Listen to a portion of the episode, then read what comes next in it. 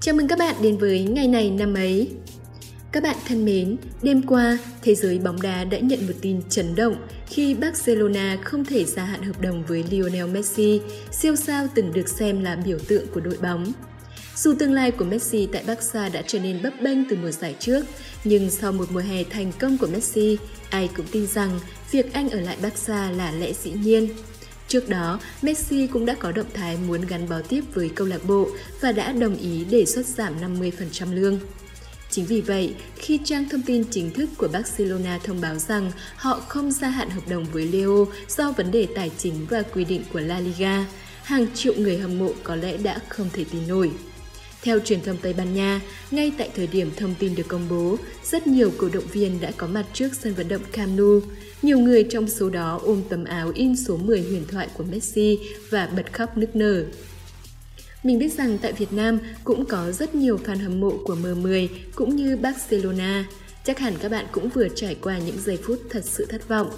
Tuy vậy, ta có thể lạc quan tin rằng Messi ra đi là sự kết thúc của biểu tượng vĩ đại nhất trong lịch sử câu lạc bộ, nhưng chắc chắn đó không phải là dấu chấm hết.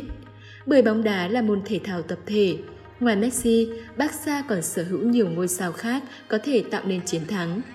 Về phía cá nhân Messi cũng vậy, dù không còn thi đấu ở Barca thì anh vẫn có thể tiếp tục tỏa sáng ở những đội bóng khác. Bóng đá cũng giống như cuộc đời, có hội ngộ và có chia ly. Cuộc chia ly nào cũng sẽ thật nhiều nước mắt và tiếc nuối. Nhưng sau cuộc chia ly lại sẽ là những cuộc hội ngộ tốt đẹp hơn.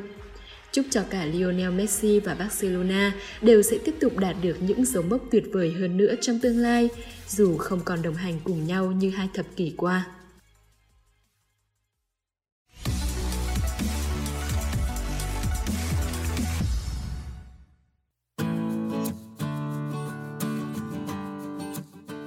Hôm nay ngày 6 tháng 8 là ngày thứ 218 trong năm. Chúc mừng sinh nhật các bạn có ngày sinh trong hôm nay nhé! Với những bạn đang đi học thì mình chúc các bạn sẽ hoàn thành tốt mọi kỳ thi và đạt được kết quả cao nhất. Còn với những bạn đã đi làm rồi thì mình chúc các bạn sẽ đạt thêm được nhiều thành tựu trong công việc khi bước sang tuổi mới nhé. Sự nỗ lực cố gắng của các bạn trong học tập và công việc là điều rất cần thiết. Nó không chỉ giúp các bạn thành đạt hay có nhiều tiền, Quan trọng hơn, nó khiến bạn có thể sống tự tin và độc lập, không phải dựa dẫm hay phụ thuộc vào ai. Có như thế thì mình mới được tự do làm những điều mình thích và có được hạnh phúc đích thực, đúng không nào? Tiếp theo, mời các bạn cùng lắng nghe câu danh ngôn của ngày hôm nay. Bạn sinh ra là một nguyên bản, đừng chết đi như một bản sao. Có lẽ không cần phải giải thích quá nhiều về ý nghĩa của câu danh ngôn này bởi nó đã quá rõ ràng. Câu danh ngôn khuyên chúng ta hãy luôn luôn sống là chính mình, chứ đừng bao giờ trở thành bản sao của người khác. Sống là chính mình, tức là tự tôn trọng bản thân, theo đuổi những điều mà mình thích, dám bảo vệ quan điểm cá nhân, không vì tác động nào từ bên ngoài mà thay đổi. Sống là chính mình sẽ đem lại cảm giác hạnh phúc, thoải mái, thỏa mãn vì mọi điều mình làm đều phù hợp với bản thân mình. Xã hội có rất nhiều xu hướng hay phong trào, mình nhớ ở thế hệ đầu 9X như mình, gia đình nào cũng mong muốn con cái đỗ đạt vào các trường ngân hàng, kinh tế, bởi lúc đó nhu cầu làm việc của ngành này đang nở rộ. Nhiều người có thế mạnh về khoa học xã hội nhưng vẫn cố gắng đâm đầu vào theo sự định hướng của bố mẹ. Có thể bạn sẽ vượt qua một kỳ thi, nhưng còn sự nghiệp sau này của bạn nữa. Sẽ thế nào nếu bạn phải làm một công việc mà bạn hoàn toàn không có hứng thú cũng như không có thế mạnh? Mình tin rằng lúc đấy trong con người bạn sẽ chỉ tràn ngập cảm giác bất lực mà thôi. Đến thời điểm bây giờ, xu hướng xã hội đổi chiều, ngành công nghệ thông tin lại lên ngôi, rồi cuộc đua vào trường, vào ngành lại đang diễn ra y như 10 năm về trước. Nhưng bạn hãy để ý mà xem, nghề nào cũng có những người thành đạt, miễn là họ thật sự giỏi ở lĩnh vực của mình. Vậy thay vì cố gắng chọn nghề giống người khác, tốt hơn hết là ta nên tập trung phát huy hết thế mạnh ở lĩnh vực mà mình yêu thích không chỉ ở khía cạnh sự nghiệp, công việc, mọi khía cạnh khác trong cuộc sống như lối sống, sở thích, quan điểm, bạn đều không nên bắt chước người khác. Chiếc áo người ta mặc rất đẹp, nhưng chưa chắc bạn đã mặc vừa. Chỉ bạn mới thấu hiểu bản thân mình nhất và biết điều gì tốt nhất cho mình mà thôi. Nhưng tất nhiên, điều này không đồng nghĩa với việc bảo thủ và luôn luôn coi bản thân mình là nhất.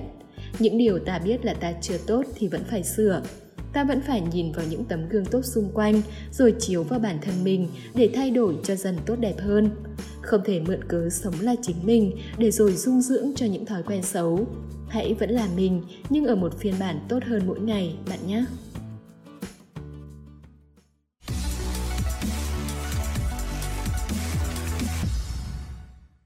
Ở phần cuối của chương trình hôm nay, chúng ta sẽ được biết những thông tin rất thú vị liên quan đến ngày hôm nay của những năm về trước. Mời các bạn cùng lắng nghe.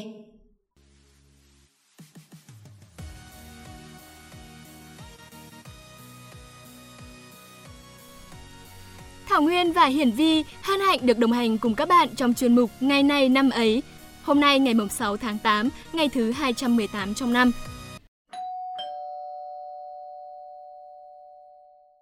Ngày 6 tháng 8 năm 1912 là ngày sinh của giáo sư đại học ngành toán đầu tiên của Việt Nam Nguyễn Thúc Hào.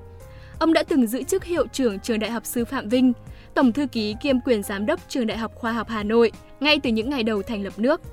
Sau đó, ông được bầu làm phó chủ tịch Hội Toán học Việt Nam. Ông sinh tại Nam Đàn, Nghệ An trong một dòng họ khoa bảng nổi tiếng. Ông nội là cụ Nguyễn Thúc Kiều, cử nhân nho học, thầy dạy của nhà trí sĩ Phan Bội Châu. Năm 1924, Nguyễn Thúc Hào thi đỗ thủ khoa vào trường Quốc học Huế, Đại tướng Võ Nguyên Giáp đỗ thứ hai. Đây cũng là người bạn thân học tập và làm việc cùng trong nhiều năm về sau này. Sau khi Hà Nội giải phóng, ông giữ chức phó hiệu trưởng trường Đại học Sư phạm Hà Nội, bên cạnh giáo sư hiệu trưởng Phạm Huy Thông. Ông còn là một nhà hoạt động xã hội nhiều mặt, như đại biểu Quốc hội ba khóa liên tiếp 2, 3, 4, Phó Chủ tịch Ủy ban Mặt trận Tổ quốc tỉnh Nghệ An, Ủy viên Ban chấp hành Hội hữu nghị Việt Pháp, giáo sư Nguyễn Thúc Hào đã được nhiều huân chương của nhà nước Việt Nam như huân chương kháng chiến chống Pháp hạng 2, 3, huân chương kháng chiến chống Mỹ hạng nhất, huân chương lao động hạng nhất. Sau đó, ông nghỉ hưu và sống tại Hà Nội. Ông mất ngày 9 tháng 6 năm 2009 tại Bệnh viện Hữu nghị Hà Nội sau một thời gian dài nằm viện. Chúng ta cùng chuyển sang thông tin khác. Hoa hậu Việt Nam năm 2006 Mai Phương Thúy, sinh ngày 6 tháng 8 năm 1988 tại Hà Nội. Mai Phương Thúy là con gái lớn trong gia đình có hai chị em, năm lên 6 tuổi, bố cô mất sau gần một năm nằm viện. Mẹ cô là bà Nguyễn Phương Lan từng là cán bộ trong ngành thuế, đã ở vậy để nuôi cha mẹ chồng và hai con nhỏ. Trước khi đến với cuộc thi Hoa hậu Việt Nam 2006, Mai Phương Thúy từng là thành viên của công ty người mẫu New Thailand. Cô gia nhập công ty từ kỳ nghỉ hè năm lớp 11 qua sự giới thiệu của một người bạn. Mai Phương Thúy từng học Trung học cơ sở Thăng Long và Trung học phổ thông Phan Đình Phùng tại Hà Nội. Năm 2006, cô thi đỗ Đại học Ngoại thương ngành quản trị kinh doanh với số điểm là 24,5 và đã ba lần đạt được học bổng toàn phần của Đại học AMIT Việt Nam. Sau khi đăng quang, Mai Phương Thúy đã chọn theo trường Đại học AMIT Việt Nam học sở Nam Sài Gòn. Tại cuộc thi Hoa hậu Việt Nam năm 2006, Mai Phương Thúy có các số đo hình thể, chiều cao 1m79, nặng 60kg và 3 vòng 86, 62, 95. Cô lập kỷ lục về chiều cao của Hoa hậu trong lịch sử Hoa hậu Việt Nam kể từ năm 1988 đến 2012. Cô luôn được đánh giá là ứng viên sáng giá cho vương miện Hoa hậu trong suốt cuộc thi. Ngày 6 tháng 8 năm 2015 là ngày mất của Trung tướng Quân đội Nhân dân Việt Nam Đồng Văn Cống. Ông từng là tỉnh đội trưởng Bến Tre, sư đoàn trưởng sư đoàn 330, tư lệnh các quân khu, quân khu hữu ngạn 7, 8, 9 và phó tổng thanh tra quân đội nhân dân Việt Nam. Ông là đại biểu Quốc hội Việt Nam khóa 6. Trung tướng Đồng Văn Cống được người dân Bến Tre ca ngợi là vị tướng bưng biển, được tôn xưng là người anh cả của lực lượng vũ trang Bến Tre qua hai cuộc kháng chiến chống Pháp và chống Mỹ. Trung tướng Đồng Văn Cống đã được Đảng Cộng sản Việt Nam và Nhà nước Việt Nam tặng thưởng huân chương Hồ Chí Minh, huân chương độc lập hạng nhất, huân chương kháng chiến hạng nhất, huân chương chiến thắng hạng nhất, huân chương quân công hạng 1, 2, 3, hai huân chương chiến công hạng nhất, huân chương bảo vệ Tổ quốc hạng nhất, huy chương quân kỳ chiến thắng, huy hiệu 60 năm tuổi Đảng. Ông được dựng một đền thờ ở quê nhà Bến Tre. Tên ông được đặt cho một con đường ở quận 2 của thành phố Hồ Chí Minh. Những sự kiện diễn ra trên thế giới sẽ tiếp tục chương trình.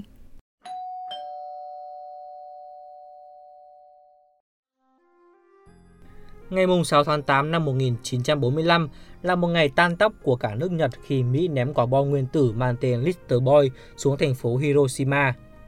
Có nhiều nguyên nhân khiến con số chính xác về người thiệt mạng không thống nhất. Theo ước tính, 140.000 người dân Hiroshima đã chết bởi vụ nổ cũng như bởi hậu quả của nó. Những người sống sót qua thảm họa được gọi là Hibakusa, từ trong tiếng Nhật để chỉ những người bị ảnh hưởng bởi vụ nổ nguyên tử. Nỗi đau thương bởi hai vụ nổ nguyên tử là một trong những nguồn gốc của sự yêu chuộng hòa bình của nước Nhật sau chiến tranh. Đến năm 2005, vẫn còn 266.000 Hibakusa ở Nhật. Tiếp theo, chúng ta sẽ đến với những thông tin khác. Ngày 6 tháng 8 năm 1962 là ngày sinh của nữ diễn viên điện ảnh, diễn viên múa Dương Tử Quỳnh. Cô là Hoa hậu Malaysia năm 1983, đã từng nổi tiếng với các phim Hồi ức của một geisha, Ngọa hổ Tàng Long, Phong vân phần 2, Hoắc Nguyên Giáp, Xác ướp 3 tại Trung Quốc. Sau đây sẽ là một thông tin liên quan đến bóng đá.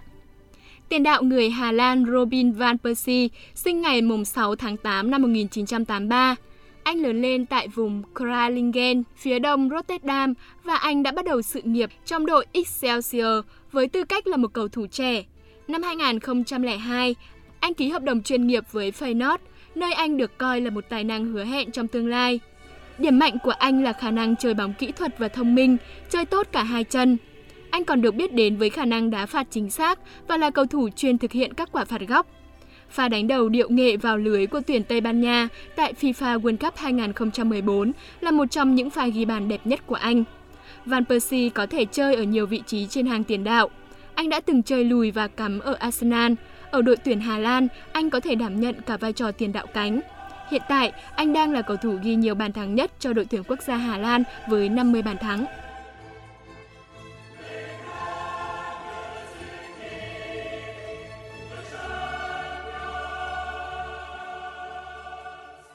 Đến đây thì thời lượng của ngày này năm ấy hôm nay cũng đã hết. Cảm ơn các bạn đã chú ý lắng nghe và đừng quên là chúng mình có hẹn vào ngày mai nha.